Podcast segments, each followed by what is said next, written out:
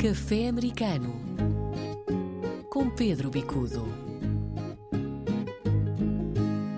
Viva Pedro, boa noite. Temos eleições marcadas para o dia de amanhã. Temos vindo a falar destas intercalares que têm muito mais do que a partida se pode ver.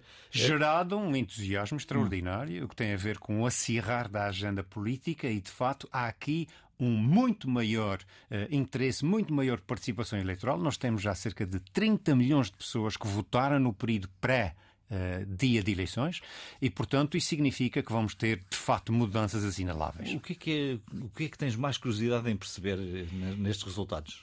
Eu vou ser sincero, a mim preocupa-me a falta de participação eleitoral, preocupa-me a abstenção. E quando eu vejo os números da abstenção a reduzir e essa intensidade de participação eleitoral, eu fico contentíssimo. Não me interessa rigorosamente se são democratas ou republicanos a ganhar. Hum. Uh, nós temos muitos portugueses uh, a concorrer. Queres destacar aqui algumas das principais candidaturas? Sem dúvida. Vamos falar um bocadinho sobre a Califórnia, de que se fala muito pouco. Na Califórnia, há mais de 100 nomes portugueses nos boletins eleitorais. Só para dar uma ideia, em termos de presidência de câmaras, nós temos seis presidências: Carol Dutra em Union City, Chris Vieira em Ceres, Lisa Gilmore em Santa Clara, Mel Oliveira em Gastin, Sam Licardo em São José, Tony Lima em Artísia. São seis cidades de grande participação uh, onde os portugueses participam diretamente e eu creio que esta participação é fundamental. Claro, e os pesos pesados no Congresso, uh, o Jim Costa, democrata, a concorrer por Fresno e Merced, e o Devin Nunes, que está a regressar outra vez depois de ter tido uma aventura, uma aventura Trump, a liderar o projeto comunicacional do antigo presidente. Ele volta outra vez e vai tentar ser reeleito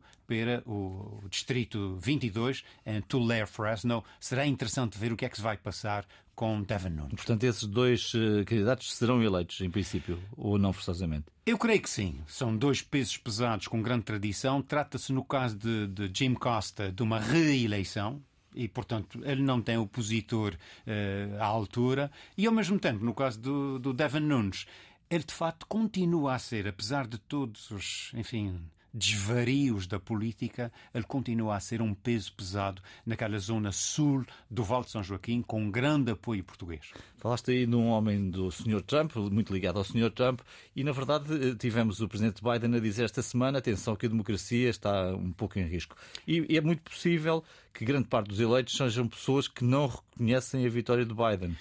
É verdade. Uh, continua a haver, de facto, essa quase bipolarização em termos do aceitar e não aceitar. Uh, há quem diga que essa é a nova forma de participação democrática, uh, é o facto das pessoas contestarem as próprias instituições, a funcionalidade da Constituição, que por acaso até é quase que a Bíblia republicana. Os republicanos são muito mais fundamentalistas em relação à Constituição do que os democratas, mas há aqui um processo que é interessante, que é o aumento do interesse pela coisa pública e é isso que de facto é de relevar. Hum. Bom, vamos falar do, do, Canadá. Canadá, eh, Toronto, eh, uma situação bastante particular na, na, área da educação e isso também toca seguramente muito Muitos os portugueses. portugueses. Correto, João. O que é que não só, Quer dizer, não só aqueles que trabalham no sistema educacional, professores, eh, enfim, assistentes de escolas que trabalham, portanto, ligados diretamente à escola, mas sobretudo para os milhares de famílias que têm filhos nas escolas e que de um momento para o outro se veem confrontados com uma situação de há greve, não há greve. O que é que aconteceu? Os sindicatos e o governo provincial não chegaram a acordo em relação à revisão laboral e o que aconteceu é que o governo provincial de Toronto decidiu elaborar uma lei, uma lei que de facto tem implicações, o projeto de lei 28, que tem implicações diretas nas, nas leis laborais, proibindo o direito à greve. Uhum. E, portanto, eh, isso causou a nível nacional um grande burburinho. O próprio uh, primeiro-ministro Trudeau uh, veio uh, à baila e dizer não está errado, criticou abertamente o governo provincial de, de de, portanto, da província, e de facto há aqui uma situação que é anormal, um governo provincial a voltar à direita, quando o Canadá se tem pautado, de facto, por uma uma democraticidade de instituições e de funcionalidade muito boa. Não deixa de ser curioso olharmos a partir de, de Portugal para estas, uh, estas situações no estrangeiro, porque realmente temos aqui um caso onde um governo provincial pode mexer numa lei tão séria como a lei da greve, uh, apesar da condenação do governo nacional. Não é? Correto, João tanto nos Estados Unidos como no Canadá, isso é uma prática. Quer dizer, nós temos, por vezes, uma lei federal uh, que se aplica na generalidade e depois temos uma lei estadual ou provincial, no caso do Canadá, que por vezes é contrária. Uh, isso aplica-se em situações até mais extremas, no caso, por exemplo, da pena de morte. Uh, a pena de morte é uma lei, sobretudo estadual, há quase 50-50. No entanto, a lei federal permite que isso aconteça. E, portanto, há aqui circunstâncias muito interessantes. Nós estamos a falar em casos extremos, mas na prática, o governo estadual ou o governo provincial tem, de fato, poder executivo próprio. Aliás, há uma outra coisa que a maioria das pessoas desconhece: é que não só há um governo próprio, há um parlamento próprio e há um exército próprio. Hum. Ah, sim.